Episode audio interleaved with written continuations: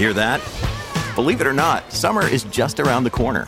Luckily, Armor All, America's most trusted auto appearance brand, has what your car needs to get that perfect summer shine. Plus, now through May 31st, we'll give you $5 for every 20 you spend on Armor All products. That means car wash pods, protectant, tire shine, you name it. Find out how to get your $5 rebate at armorall.com. Armor All, less work, more clean. Terms apply. Another day is here, and you're ready for it. What to wear? Check. Breakfast, lunch, and dinner? Check. Planning for what's next and how to save for it? That's where Bank of America can help. For your financial to-dos, Bank of America has experts ready to help get you closer to your goals. Get started at one of our local financial centers or 24-7 in our mobile banking app. Find a location near you at bankofamerica.com slash talk to us. What would you like the power to do? Mobile banking requires downloading the app and is only available for select devices. Message and data rates may apply. Bank of America and a member FDIC. Hi everyone, Connor here. If you don't know already, we have launched Intelligence Squared Premium. For bonus content, early access listens, and exclusive extras, just head to iq2premium.supercast.com or see the link in the episode description. And if you're an Apple Podcast person, hit subscribe for the bonus extras from your podcasts app too. Thanks again for all your support. Welcome to Intelligence Squared. I'm Connor Boyle. Today on the podcast, we have the third and final episode of The Great Energy Transition, a series from Intelligence Squared in partnership with Cummins. In this episode, we're looking at the power of corporations and asking what their role is in the fight against climate change.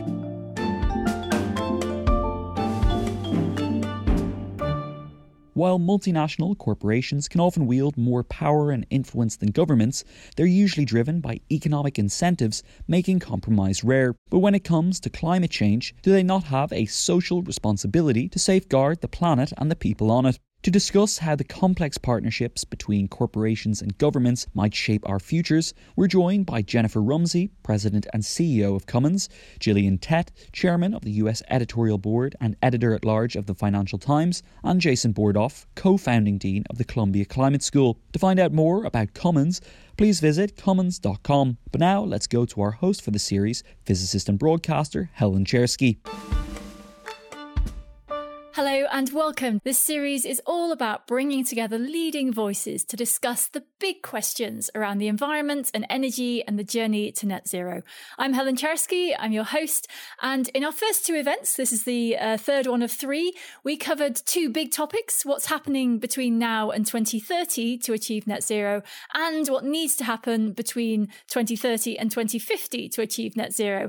And in this third and final event, we'll be discussing the role of corporations in the energy transition. Now, there are plenty of big questions here. Do corporations lead or do they follow? Do they hold themselves to higher standards because they can, or do they do the minimum required by the government to stay competitive?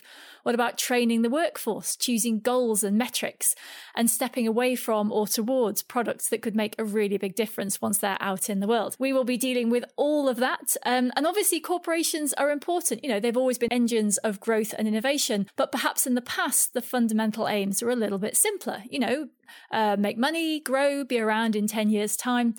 But this time it's different. Now we face a huge collective challenge, this energy transition, and society needs corporations to act as partners on a huge mission rather than winners and losers in these perhaps more traditional arguments about um, regulation and taxation.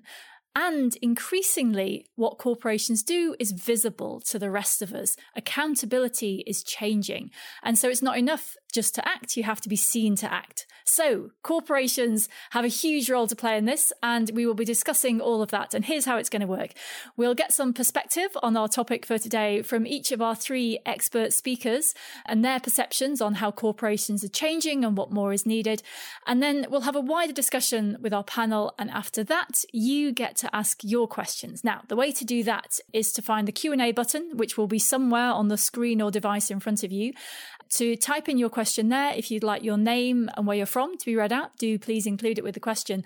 And importantly, you can be asking those questions right the way through. So you can start right now if you'd like, and I'll be reminding you as we go along to be adding your questions in there. So so as soon as a question occurs to you, do please put it in the in the Q&A box. Okay, so let's meet our speakers for today. We have three. First up, we have Jennifer Rumsey, who is the president and CEO of Cummins Inc., and she's currently overseeing the strategic direction, growth initiatives, and global operations for this uh, company, which is 103 years old. So that's quite a responsibility. Uh, it's the world's largest independent manufacturer of engines and related technologies, and, and she's served in several leadership uh, positions across the company, so she knows it extremely well. Uh, next up, we have Gillian Tett, who is the chairman of the US editorial board and US editor at large at the Financial Times. She has written many books, including Fool's Gold and Anthrovision, a new way to see business in, and life. She holds a PhD in social anthropology from the University of Cambridge, and her work has been widely recognized by lots of organizations, various prizes, including, just as one example, uh, columnist uh, business and journalist, journalist and business journalist of the year at the British Press Awards in, in 2014. And then finally, our third contributor is Jason Bordoff. Um, he's an American policy ex- energy policy expert and researcher who works at the intersection of economics, energy and the environment, and also national security. He's the founding director of the Center on Global Energy Policy at Columbia University and the co founding dean of the Columbia Climate School. And he's previously served as special assistant to President Barack Obama and senior director for energy and climate change on the staff of the National Security Council. So, as you can see, we have uh, some people who have a lot to say about this topic with a huge amount of experience to contribute. So, let's get started started. Um, and and Jen, let's start with you. Uh, just for those who don't know so much about Cummins or perhaps about your role, could you just tell us a little bit about yourself? Yeah, I'd love to. First, hello everyone. Great to be with you. Thank you, Helen, for um, for leading this this important discussion today. Uh, as you said, Cummins is a 103 year old company who got our start in diesel engines and innovating diesel technology and really making it the standard power provider for trucking. Um, and today we serve uh, customers around the world. We have more than 60,000 employees around the world in commercial and industrial applications. So our products go into applications that are at the heart of the con- economy, critical to our daily lives, and also contribute meaning, meaningfully to CO2 emissions and global CO2 emissions. So as, as CEO, my focus is on taking this 103 year old company that started in diesel and really being a part of helping our industry decarbonize and reach zero. And it's something that I look forward to the conversation about because I do think that companies play an important role in uh, leading and driving uh, at this very important time in our world. And just very briefly, because obviously we'll be talking a lot about this, your company is committed to reach net zero by 2050 which for a for a company that was entirely fossil fuel based is is a big ask. So just briefly, how are you going to achieve? I mean, what does it when a corporation is looking at that? Like, how do you even go about that? Yeah, so so Cummins has long embraced the stakeholder model and recognizing the importance of not only serving our customers, our investors, also our communities and our employees. And so we actually embrace challenge and use the, that challenge to drive innovation and growth. Uh, we've done that historically as we've reduced emissions from diesel engines, and we're really approaching the need to decarbonize uh, in a similar way. We believe that for our industry, that is so both economically vital and needs to be changed in a way that works for the economy and also uh, get to zero CO2 emissions, that we do need to start investing and advancing technologies that get us all the way to zero. And we are doing that in our new power business with battery electric and fuel cell electric and green hydrogen technologies. And we also believe that diesel engines play an important role because we have to start today. We can't wait. Uh, our products get used for decades. And so we must drive reductions in engine based solutions as well as develop these diverse solutions that will serve our applications and get all the way to zero. Great. Well, let's let's come to Gillian now. And Gillian, you've spent, you know, you've had a career writing about and discussing uh, the role that corporations play in climate change. So, from your perspective, like, what do you think the state of play is now when it comes to corporations and sustainability goals? You know, is it really happening, and and what, how much, you know, what should be happening next? Well, it's worth stepping back for a moment and saying that ISOs crashed into this world um, shortly after the election of Donald Trump when most journalists thought that the only thing that really mattered that was real news in America, where I'm based, was um, Trump, Trump, Trump, and Trump.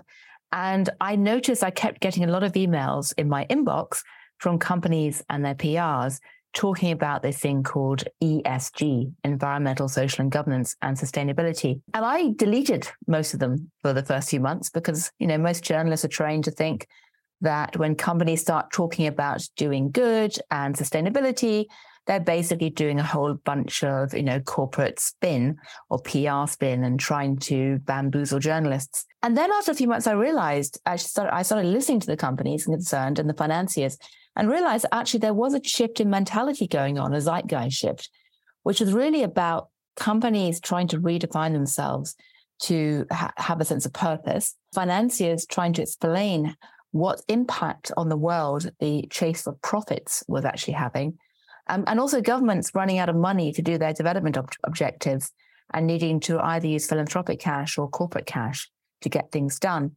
And that was coming together to drive this whole ESG movement, to drive for sustainability. And most critically, it was driven by three things. There were three buckets of motives. A tiny minority of companies were doing it because they genuinely wanted to change the world or investors. Um, those were people who were doing impact investing. They tended to tended to be sort of Scandinavian pension funds and wealthy trust fund kids with a conscience and stuff. And then you had a bigger pool of investors who wanted to do no harm to the world. And that was really what I call the sustainability crew. And then you had an even bigger group of companies, and this is a key point, that really starting in about 2017, 2018, wanted to avoid doing harm to themselves because they'd realized that if they were essentially seen to be polluting the world, they were in danger of losing um, customers, employees, investors, having regulatory fines and reputational damage. So the whole drive towards environmental issues and sustainability had flipped from being something that was just kind of in the doing good bucket in one tiny department of the company, but had become a key component of risk management and that really changed the whole debate. I guess that's really it's really interesting from the point of view. I mean, it's perhaps um, encouraging from the point of view of listeners who might kind of feel helpless. You know, they're just people out in the world that actually public pressure does have an effect on those things. So perhaps that's a note of optimism there. Let's just so we've we've gone around everyone to get a, a, a rounded picture of, of who we've got here. Let's come to Jason uh, Bordoff. Jason, your your thing is energy policy, and and critically, policy is politics is b- built into it, right? Um, so, what's the interaction between governments and corporations like in this space? Like, is it are they working together at the moment, and how do we measure success? Well, I think ultimately we measure success by whether emissions start going down. And so by that metric, we're failing. We should remember, other than a recession or a pandemic, emissions are going up each and every year. There are some promising indicators that tell us that might change going forward. The most recent annual outlook that the International Energy Agency produces, the one that just came out a few weeks ago, this is the first time ever in their outlook that they find that fossil fuel use peaks in the outlook. But bear in mind, the current outlook is to peak and plateau, not fall at the rate that would be necessary to come anywhere close to climate goals like net zero by 2050. And to get there, we're going to need both government uh, and, and, of course, the private sector. I run something, as you said, the Center on Global Energy Policy with the word policy in its name and have spent my career working in policy because I think it's necessary, not sufficient, but, but necessary to get to those goals. And it shapes the playing playing field uh, on in which companies, financial institutions, corporations make their decisions. The energy transition needs a whole of society buy in. It's not going to work if government and corporations have an adversarial relationship and,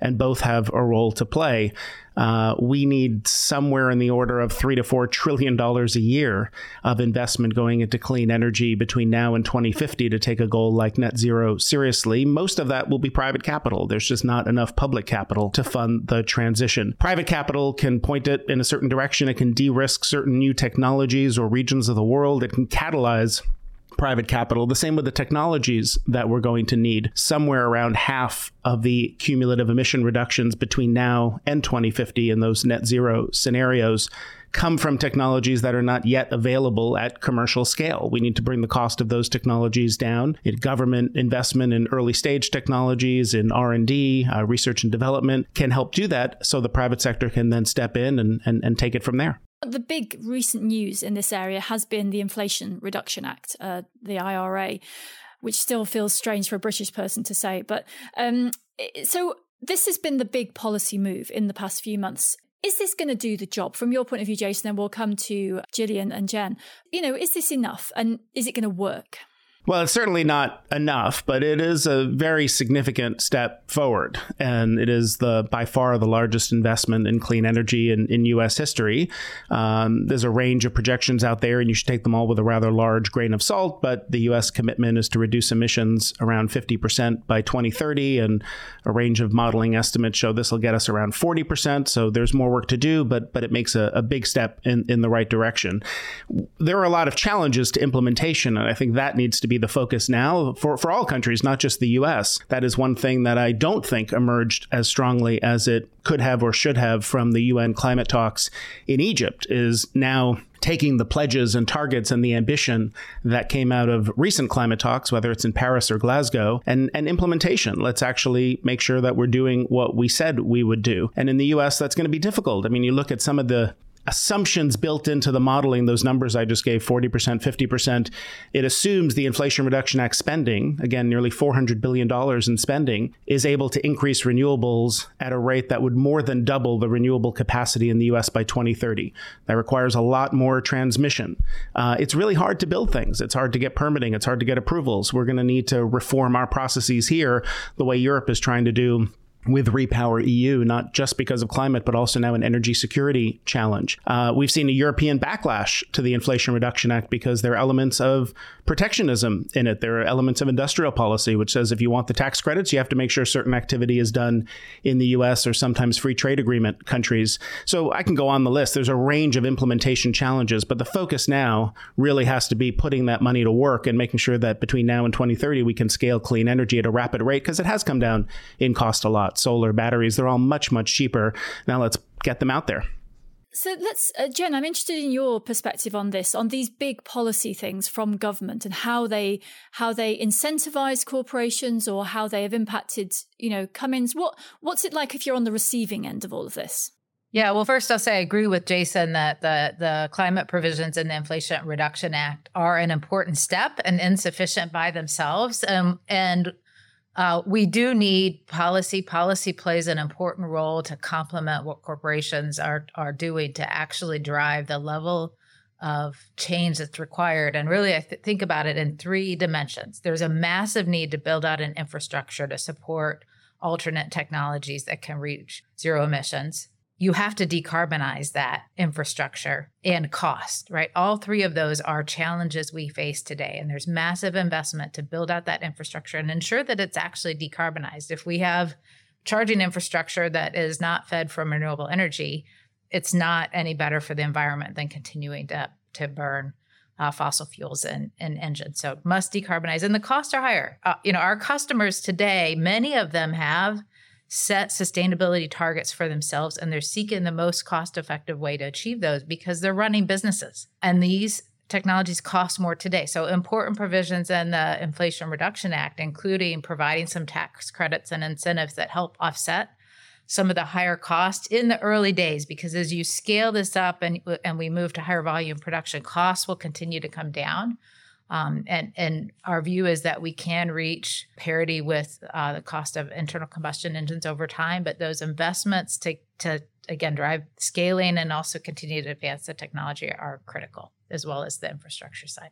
And Gillian, how does that kind of policy play into? How does it compare with? You know, you were talking about the other incentives for uh, companies to shift their behavior. Do the big policy things? Is that a big? You know, if a company was kind of heading in that direction anyway, is it more of a nudge in the right direction, or is it the is it the kick that makes them start rolling down the slope? Well, I was an account that was originally a bit cynical about the Inflation Reduction Act, primarily because it's one of the worst named bills out there. I mean, the branding is dreadful um, because it really hasn't got much to do with inflation at all. And it's not necessarily going to re- reduce inflation. But what it does have underneath that totally misleading mislabel is actually a lot of very, very striking measures that most of us um, who are cynical journalists didn't actually think the Biden administration was actually going to get done. I mean, most of us didn't think the government was going to get anything done, but they did get this done. Um, and the important point to stress with this is that, you know, in spite of all the signs of companies potentially um, backsliding, greenwashing, in spite of the fact that the climate talks in Egypt were in many ways quite disappointing, what you have right now is this explosion of energy and activity in the private sector around renewables. Um, you've got a lot of deal making. You've got a huge number of investment funds with enormous amounts of money being raised to invest in renewables. And you have things like these incentives um, for companies to get going and actually try and install them and get the capacity together. And, you know, incentives work. They really do work. And some of the cost reductions we've seen in other technologies have been remarkable. And you have to hope that it's going to ha- occur in other areas of the transition as well. I mean, the question I always have in my mind is whether we've seen the low hanging fruit already. I mean, the fact that it's now, you know, often cheaper to charge your, you know, electric vehicle or Tesla than to fill it up with petrol or gas. You know, was that the low hanging fruit? The fact that, you know, solar and wind under some measures is now cheaper than other forms of fossil fuels, you know, was that the low hanging fruit? And I'd love to hear Jason say, talk about this. How are you going to get the battery storage? How are you going to get all the heavy, boring, geeky stuff to do with infrastructure in place? I suspect that could be the really tough stuff going forward. But um, certainly, you know, the the Inflation Reduction Act is remarkable. The problem with all of this is, firstly, in the way the devil is in the detail, and secondly, as you say, the public perception of that detail is often that it's just not very sexy at all. Um, wind, you know, new wind turbines might be great, but retrofitting homes isn't. Jason, I'm interested in your, you know, as someone who has worked within, you know, as a policy advisor to an administration, you've seen the kind of the sticky end of this, right? The negotiations. Are they actually going to do what we want them to do? You know, if a government is trying to incentivize companies to do something. What's your experience of, could you just share some of that experience and how, whether it's frustrating to be on the inside or whether you feel like you can actually get things done? Well, it's certainly frustrating much of the time, and I suspect that's only more true today given how polarized our politics is and how hard it is to get things done. But when you can get something done, there are a few things that can move the needle as much as major federal policy initiative, uh, certainly in a large country like the US. And I think the Inflation Reduction Act is a good example of that. I think we had some big wins in the Obama administration, like the Recovery Act, that was $90 billion of investment in green energy. This is several, several times that. But it is, uh, as I said earlier, now now the challenge is implementation and how do we make sure that we put this bill to work in a way that really drives decarbonization. And as we heard already, some discussion of solar and wind or electric vehicles and how much the cost of those things have come down. By the way, the costs are going up the last couple of years. So there is this question now about inflation in the clean energy sector driven by supply chain problems, the dramatic increase in critical minerals, the lithium, the things you need to make the batteries. So the components that'll be needed for a clean energy transition, those have economic and geopolitical challenges we should come back to. But of course, renewables create electricity, and electricity is only around 20% of the world's final energy consumption. And when you look at the rest of parts of the energy system hopefully can be electrified, like maybe heating homes or driving cars. That's harder to do for other parts of transportation, like shipping or aviation. It's harder to do for major parts of industry, like glass making and fertilizer and steel and cement. So we're going to need a pretty broad range of technologies. Renewables will play a really important role, but we're not going to decarbonize globally with renewables alone. And many of those technologies have to have to advance further. And there again, there's a really important role for government, and then there's a really important role for companies. And, and many are making um, early commitments. Uh, we saw this with this this initiative called the First Movers Coalition that that came together again in uh, in Egypt at the COP this year. A group of companies that have said we're willing to pay somewhat of a premium to try to make sure that we're making commitments for how to do some things in lower carbon ways that admittedly are costlier today, but hopefully if we can get them to scale, will come down in cost and be more affordable. The way we've seen solar costs fall 90%, uh, wind wind costs fall around 70%, battery costs fall almost 90 90% over the last 10, 15 years. So well, let's pick up on the, the corporations having goals, specific goals on this. So, uh, Gillian, you mentioned the acronym ESG, environmental, social, and governance. So it sounds great. So a corporation comes along, they're like, you know, I want to be a good person, I want to be seen as a good actor. Here are my ESG goals. But this is a messy thing, right? You know, in a way, part of the problem is that money is easy to count and success in these environmental and social things isn't easy to count. So how how do we make sure that corporations? So we'll, we'll come in a minute to Jen and, and what Cummins are doing about this. But how how are corporations? How do we check? Like, where's the accountability here? Well, the important thing to understand is basically the what's going on here. Once you get beyond ESG and the details of the green transition, is a really fundamental zeitgeist shift in companies because. In the middle of the 20th century, an economist called Milton Friedman came out and said, that companies should only care about shareholders. And that dominated the whole way that company executives were trained and that investors thought about companies for many, many years. what people have not failed to realize was that Milton Friedman was in many ways the product of his time. And he lived in an era post World War II when two or three things were true, which are not true today. Firstly, post World War II, there was very little transparency about what companies were doing, except for quarterly reports um, or half yearly reports. Most people didn't know. Secondly, people tended to assume that it was job of government, not companies, to fix big social problems because they kind of trusted government to get stuff done post World War II. Um, and thirdly, people had a lot of respect for leaders and authority figures. And today, what's happened is that people don't trust government to do anything. All the surveys show that businesses are as trusted as government to actually get stuff done. And there's radical transparency in the sense that anyone using a smartphone can see what is happening inside companies a lot of the time through Glassdoor or increasingly through satellites, tracking which companies are emitting what. There's a real sense of transparency. And wider society doesn't really trust authority figures anymore. There's much more sense of trust in the group. So you add that together, and the, what companies are doing in response is going from this very narrow tunnel vision, I'm only going to think about shareholders and money and profits, into thinking about what I call lateral vision, stakeholders, wider society. It's a really fundamental zeitgeist shift.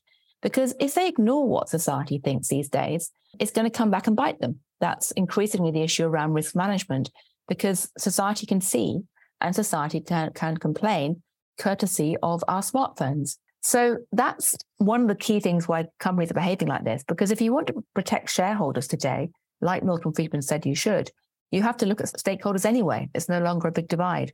And people are using that radical transparency to keep watching companies and to scream out and yell at them and to yell at journalists when they are falling short. You know, my inbox is, I created something called Moral Money at the FT, which is our platform that tracks um, ESG and sustainability. It's a newsletter.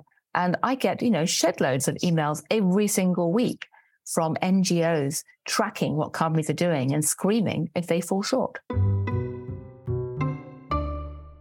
Just a reminder you can support Intelligence Squared and get even closer to the world's most brilliant minds by signing up for Intelligence Squared Premium. Head to iq2premium.supercast.com or see the link in the description to get started. And Apple folks, we've got you covered too. Hit subscribe for some bonus extras on your podcast app. Thanks for all your support.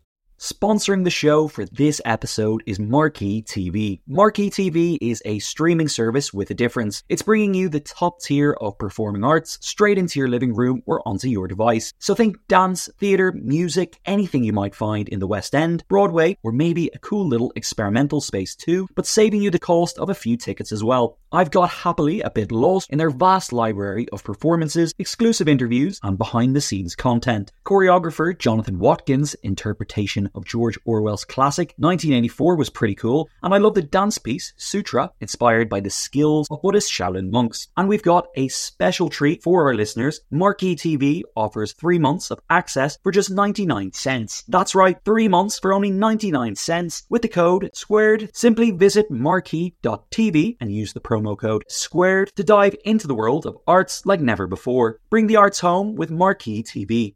The events calendar is filling up here at Intelligence Squared, and to create each one, we obviously rely on some brilliant guests and onstage talent. But behind the scenes, there's also a producer, a production team, and the budget in the mix too. You've got to keep an eye on all of that stuff in one place. NetSuite is the number one cloud financial system, bringing accounting, financial management, inventory, and HR into one platform, slashing manual tasks and errors. And you can cut the cost of maintaining multiple systems because it's super easy to get started. NetSuite exists in the cloud, you see, no hardware needed, so you're cutting IT costs too. That's why over 37,000 companies have already made the move. And now, by popular demand, NetSuite has extended its one of a kind flexible financing program for a few more weeks. Head to netsuite.com slash squared. That's netsuite.com slash squared. netsuite.com slash squared it's made it very complicated but as you say it's it's a collective effort. That's it's quite interesting. It's become a collective effort that, that accountability has become that. Okay then. So so jen from your point of view how are you going to check that you you've got you know you've got these ambitious esg goals? How are you going to be accountable to yourselves? And and do you feel this pressure from the outside that Gillian was describing? Yeah, certainly the focus on ESG from investors, from our employees has has grown. What I would say is it's built into the DNA and culture of Cummins. So as I mentioned at the beginning, Cummins embraced the idea of a stakeholder model before it was the thing that companies thought about. And we've embraced the need to ensure that everything we do leads to a cleaner, healthier, safer environment for decades. It started in the 90s with the need, to reduce criteria pollutant from diesel engines and and you know I've personally been involved in my entire career at Cummins advocating for policy and regulation that really drives innovation and reducing the environmental impact of, of our products. It's the thing that brought me to Cummins in 2000 after starting my career working on fuel cells, by the way.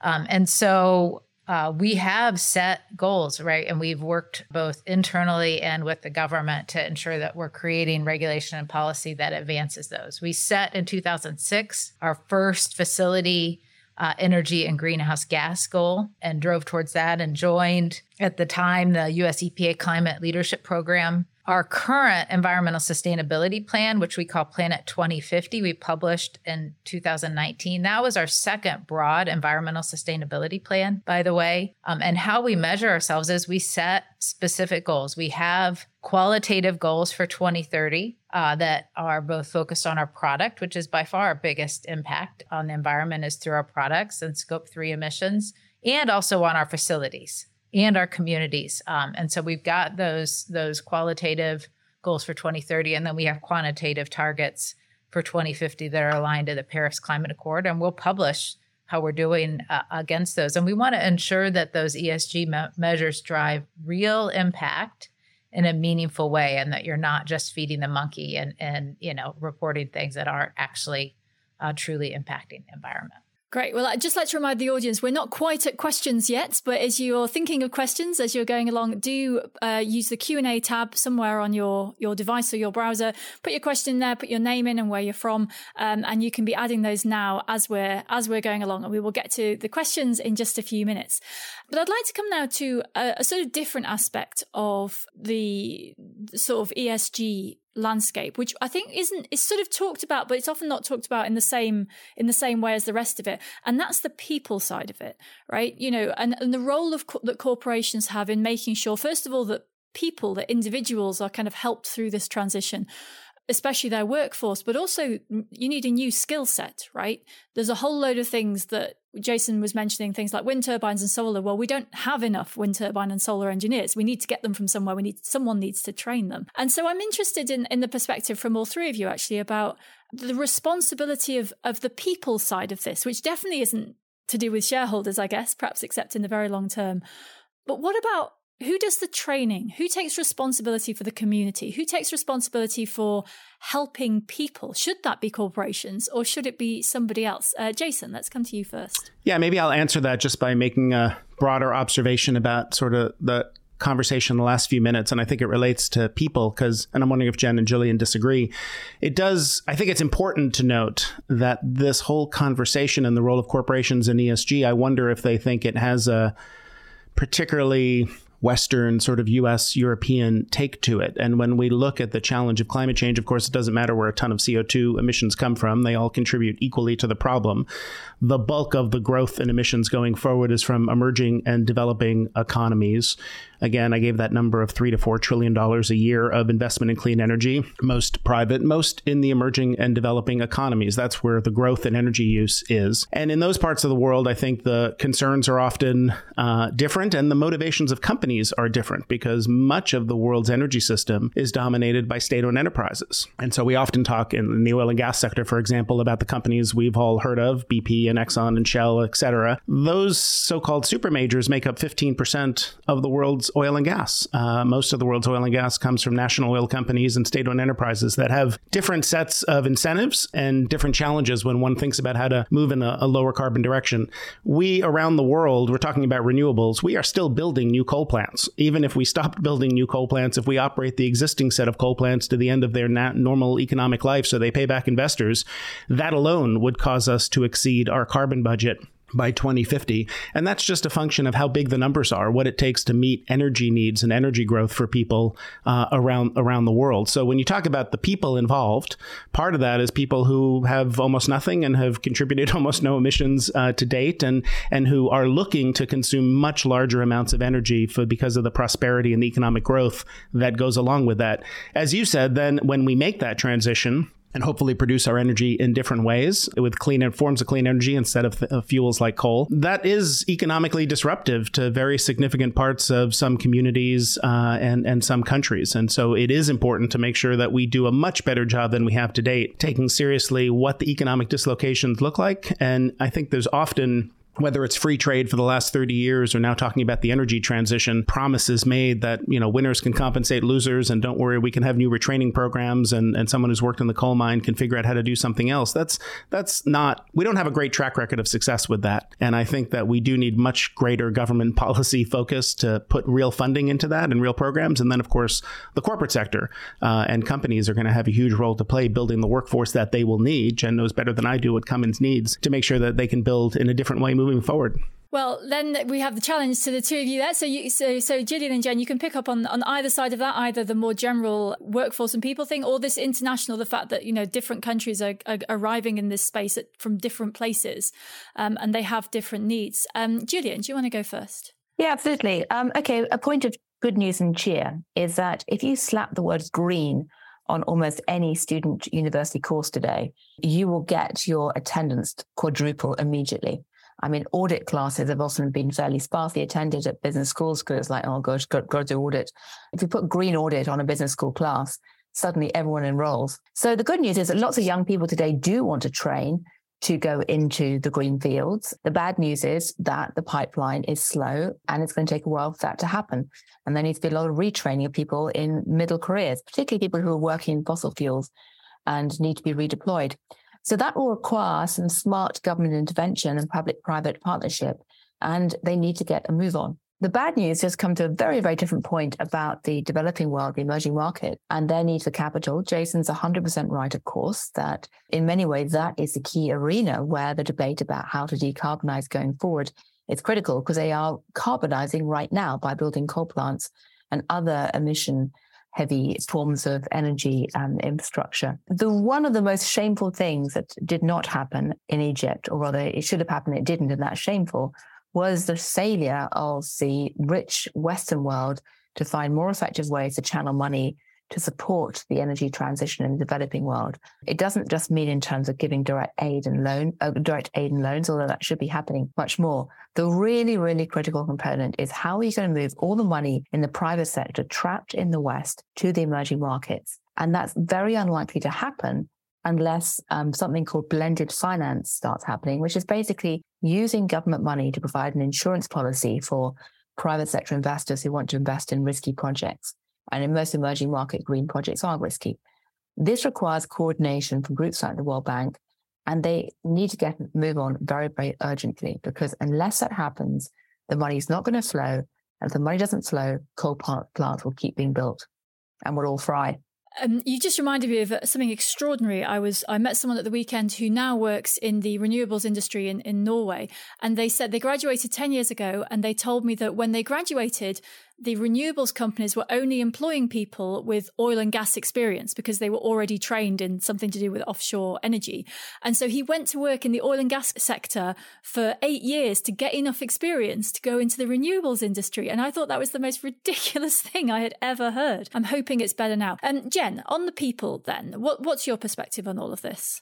Yeah, great. Well, first, I just I want to say, uh, you know, Cummins is a global company, and as I've talked about our environmental sustainability goals. Those do encompass our our global business, and we work hard on on regulation and policy as well as partnerships uh, in our key markets uh, around the world. In fact, just last week we signed a memor- memorandum of understanding with one of our key partners in India, Tata, to collaborate on zero emissions technology, including hydrogen engines, battery electric, and fuel cell vehicles. But people is a topic that I think is critically important. So I'm really glad that you raised it, Helen. And you know the first uh, aspect that to me is so important is how do we actually create an environment where we're bringing diverse perspectives and everybody is in helping to solve the challenges that we're facing in this world. And so there's a lot of focus in Cummins on diversity, equity, and inclusion and really creating an environment where we've got big challenges. And, you know, as a woman who came up through a technical field,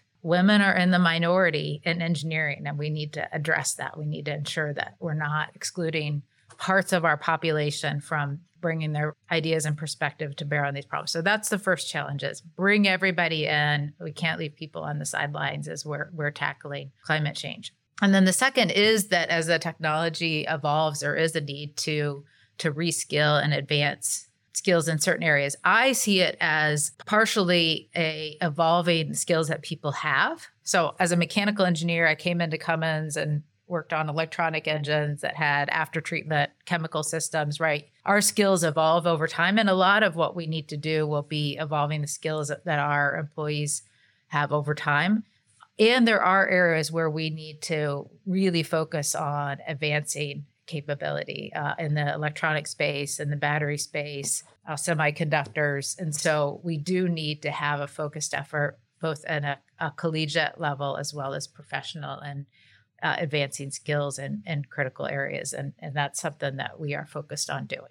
Well, uh, talking of people, let's hear from the people. So, uh, people out in the audience, this is your chance to ask your questions. There is a Q&A tab somewhere. Do put your name and uh, where you're from if you'd like. Uh, it's not required. You can you can uh, ask your question anonymously. So do that now. We are at audience questions. And so let's start with a question which I think a lot of people feel and they express it in different ways, which is from uh, Rosario de Dio. And the question is um, the economics of energy transition are complex but not complicated.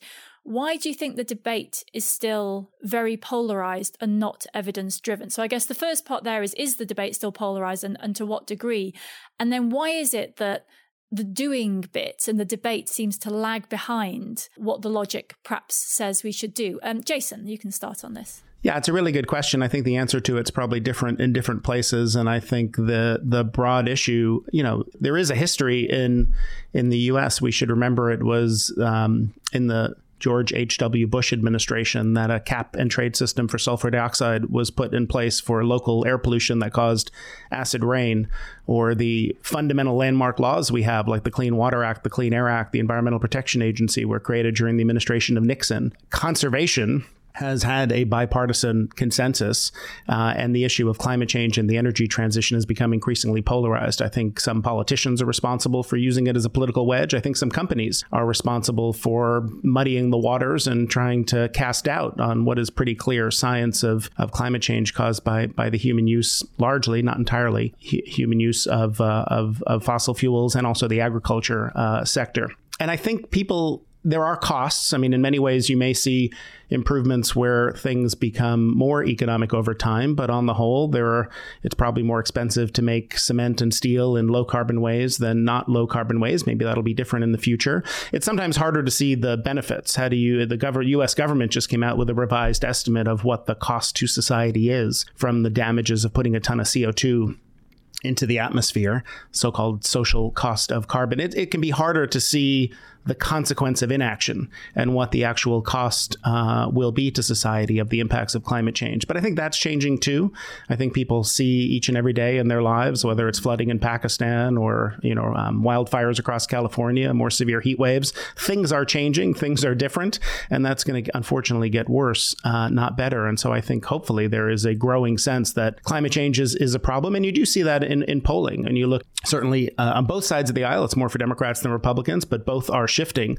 Uh, and it's also truer for young people than older people. When you ask them what is their top concern, uh, increasingly climate change is rising to the top of that list or, or near the top, the top few issues. Gillian or Jen, do you have a, a, a contribution on that on the, the, the, debate and the why why it seems to be so hard to to get everyone on board with doing this? Um, Gillian, perhaps. Um, well, you know, one simple answer is turkeys don't vote for Christmas, and um, there's an entire fossil fuel industry out there that's trying to preserve its business and to fend off anything that's going to stop their business flourishing. And they've been lobbying a lot, and there's a lot of politicians who are beholden to the fossil fuel industry in the past. So that's a big issue. But secondly, as Jason points out, you know, there have been moments in the past when, in fact, there was more of a bipartisan consensus around the need to act on this. So you look back to 1960s and the era of Rachel Carson and the Silent, Silent Spring movements. Um, two things were remarkable about, about that. One was that in that era, which, as I said earlier, was the mid 20th century when people looked to government, not business, to solve problems, in that era, the Rachel Carson activists didn't even bother trying to talk to corporate leaders. Their entire focus on lobbying was government and unions, um, not company owners and um, investors and CEOs. Very striking shift has taken place in terms of the people we expect to fix problems in the last 50 years. Secondly, in those days, it really was bipartisan because it was seen as protection and preservation, which is something which is quite a naturally conservative value. In particular, they were trying to protect and preserve the national parks. And there's quite a lot of polling that suggests that if you could change some of the language around the climate change discussions now and talk about stewardship and environmental protection, probably bring a lot more of the right wing on board. And you could even tap into the evangelical vote as well by talking about stewardship, because that's a very strong concept within the Christian tradition. And so there could be ways to try and put, you know, bring that. But unfortunately, in the climate right now, it's so polarized that simply the fact that there are so many progressives arguing for climate change measures means that you're guaranteed to get a number of the far right saying no just on that basis. Jen, do you have what do you see in terms of the debate and whether people are convinced or not, or convinced to move quickly? I guess. I think broadly people recognize climate change as a real issue. You know, as as Jason pointed out, you only need to read the paper each morning to see further evidence of the the impact that's having on the planet and on, and on people around the world. And and that is also why with this polarization in our political system, you see growing pressure on corporations to act, um, to do something from the, the public. And as we've talked about over the last 45 minutes, policy plays an important role. And so we really do need to, in a bipartisan way, tackle some of these issues in, in the government as well.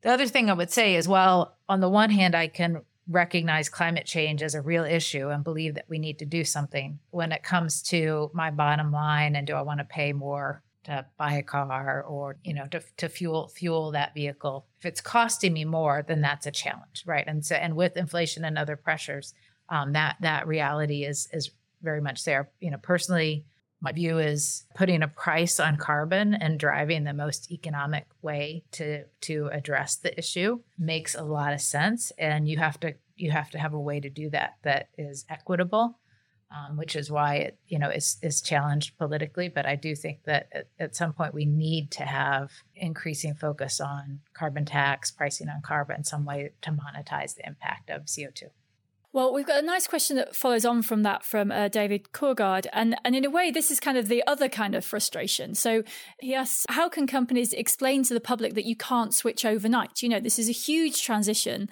and it takes time to work out what works at scale and how to do it and how to organize it. And I guess, you know, from the public's point of view, so here in the UK, with the way our electricity supplies work, we can just switch in principle to another to a renewable electricity company and we can just press a button online and suddenly we can pay for renewable electricity. And so for the for a consumer it sort of looks like oh well i should just be able to choose something different. And yet you know the companies behind the scenes go oh but you can only have renewable energy if someone's got some permits and built some wind turbines and done all this other stuff. How do we sort of keep the public enthusiastic about this change while saying we're not going to get there. You know, we, it's going to take some time. Or should we just push the corporations harder? Jason, what do you think? Well, I think if uh, corporate leaders want to help improve public understanding, the first thing they should do is point them to the work of the Center on Global Energy Policy at, at Columbia. Um, and everyone can get their plug in. It's great. And, it's fine. I'm being I'm being uh, a little a little facetious, but but obviously you know that is our mission. But obviously many other actors in that ecosystem to help people understand the scale and difficulty of this challenge. You know, uh, we've heard from. Jen about the really extraordinary work Cummins is doing all around the world. She mentioned partnerships with Tata, for example. It's a good example, right? India, which has about 150 gigawatts of solar energy, has a staggeringly ambitious goal to get to 500 by 2030. Very hard to achieve. If they can achieve it, coal use in India will be higher in 2030 than it is today. Because that's how big the math of our energy system is. That's how big the numbers are. And if you think about the Inflation Reduction Act we talked about before and the assumptions that go into how much that will reduce emissions, it assumes that these large tax credits, bear in mind you only get the tax credit if the battery in your car has components that are have nothing to do with China in terms of their mining, refining, processing. That supply chain barely exists today. And then if we are able to deploy those tax credits, EV sales increase sevenfold, seven times between now and 2030. And then, of course, you need the charging infrastructure and the grid to support that. And the average vehicle is on the road 12, 13, 14 years. So it takes time for the energy system to turn over. It takes time for the capital stock to turn over. And that's a big problem we have with climate change because we are, um, unfortunately, running out of time in terms of the number of years that are left to start to bring down emissions consistent with a goal like net zero 2050. So, you know, two things can both be true at the same time. One is significant corporate leadership and commitment moving in clean energy one is a dramatic growth in clean energy year on year and emissions keep going up. And that's been the history of the last 10 15 you know years. And so i think just helping people understand the scale and magnitude of this challenge you talked about what an individual consumer in europe can, can do. But of course as a system Europe is coping with the cutoff of Russian gas, often by, in the near term, moving to coal, building new LNG import infrastructure, because it's going to take many years to build out a renewable electricity system in Europe, not to mention all, again, all the parts of the economy that, that electricity can't fuel yet. So we need to move much faster to do those things and, and help, you know, improve public awareness as much as we can and bring consumers along. And and Jen, I imagine you're on the very much on the sharp end of this because you know for all that Cummins talks about these new technologies, you are still making diesel engines. So how how do you deal with the sort of education thing for the public here? Yeah, I spend a lot a lot of time on this. It's you know it is why my view is that diesel does play a role in decarbonization because we can't wait, right? We can't wait, and we have to accelerate zero based technologies and put them in markets where the infrastructure can exist uh, where the technology is viable. But if you think about a long haul truck that's going across the country, there is no charging infrastructure first. And second of all, range of a, a heavy duty truck with a battery is 100 to 200 miles. And these trucks regularly operate three to 400 miles in a day. And so the bottom line is if we did stop selling diesel engines and only sold battery electric and fuel cell electric, which we could, we have those technologies, customers couldn't use them to run their business. They couldn't buy them. They wouldn't work. And so we have to build this out in a stepwise way and we have to, you know, really invest in the infrastructure and advancing the technology so that we can get there. Uh, and then we have to think about how do we more efficiently use what we have uh, because that can be a part of solving this issue too is really that efficiency of how we're moving people and goods and and then the, the co2 emissions from that well, the thing we the thing we don't that people don't talk about is using less energy is the most efficient thing of all, and and that's that's another story. And um, Gillian, do you see do you see this sort of tussle between the you know just do it now and the speed at which companies are moving, or is that is that is it just do you think it's happening at the speed it's happening and everyone will just deal with it? Well, I have a lot of sympathy for companies right now because it's certainly the case that there are companies which are acting in bad faith and there are companies that are basically doing greenwashing and it is for some companies it is more corporate um, spin than actual reality. However, having said all that, there are many, many companies that actually are really fighting to promote the energy transition, you know, as much for reasons of self-defense as anything else. Um, but many of them are now caught between a complete rock and a hard place because on the one hand, if you're a company operating in America, um, you have a whole bunch of Republicans and a whole bunch of red states that are actually attacking you for introducing green measures. You know, it sounds unbelievable for people sitting in Europe, but that is the reality. And at the same time, in parts, other parts of America, the blue states, the Democrat states, you've got people attacking you if you're not moving fast enough. Everyone knows that America's, you know, divided in the states in terms of the abortion issues and Roe v. Wade, but it's just as divided if you look at what's happening in terms of green policies. So a company operating in America today is kind of in a no-win situation. And just to add to the problem is if they stand up and talk about what they're trying to do to be green. Two or three years ago, when I first created Moral Money at the FT, I had CEOs queuing around the block to try and get interviewed to tell me how brilliant they were and tell me about their net zero pledges and how much they loved net zero. And we couldn't get enough of it. Now you have this extraordinary thing happening called green hushing not greenwashing, but green hushing, in that CEOs don't want to stick their heads above the parapet because they'll be attacked from the right for doing too much, and they'll be attacked from by activists for doing too little. And the latter is a real issue because if you stand up and say, I've got a net zero pledge, you then get a whole bunch of NGOs watching you and saying, oh, well, you haven't quite done what you said. So it's really, really tough. And I totally understand that. For what it's worth, I think the media has become more mature, recognize that yes, there's greenwashing and backsliding, but also recognize it ain't going to happen tomorrow. And that many companies are on a journey and trying, but it's not easy. And they are caught between a rock and a hard place. And most importantly, I think companies and policymakers have to get a lot more honest that they're on a journey and they don't know what what what works and what doesn't. They're trying to rebuild the engine of a plane as they actually fly it. They have to be honest and say there are going to be mistakes.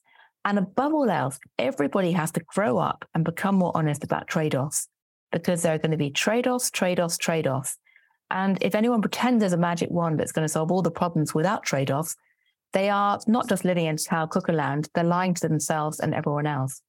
And that means both society and companies and policymakers have to recognize there are trade offs, embrace them, and realize we're all collectively on a journey.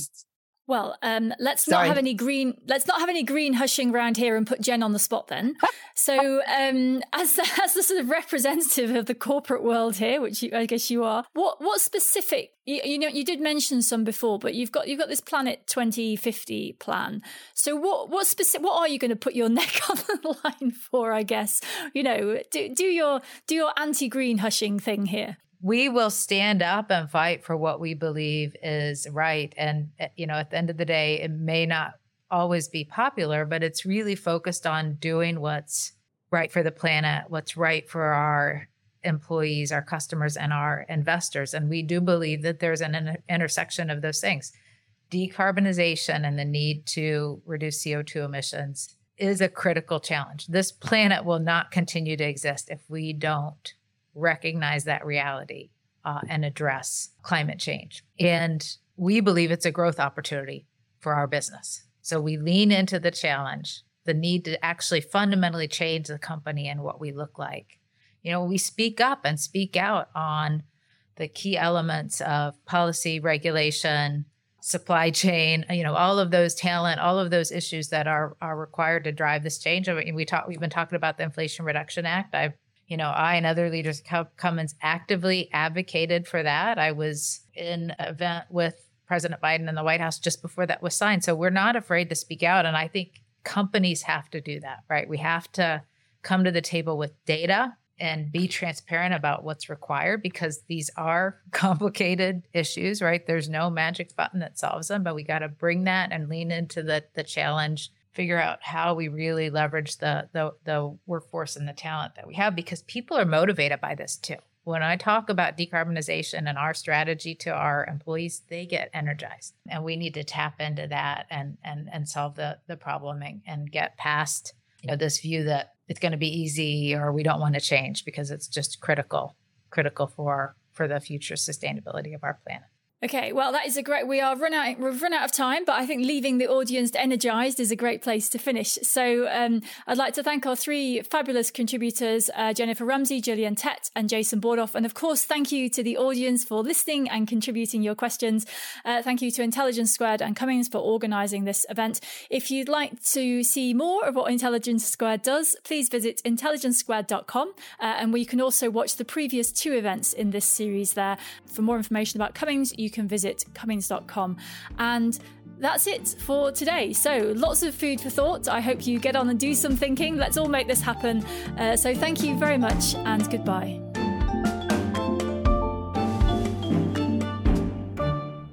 Thanks for listening to today's episode. Head to iq2premium.supercast.com for even more content made just for our premium listeners, including extended Q&As, event discounts, and our newsletter too. Thanks for being a part of Intelligence Squared.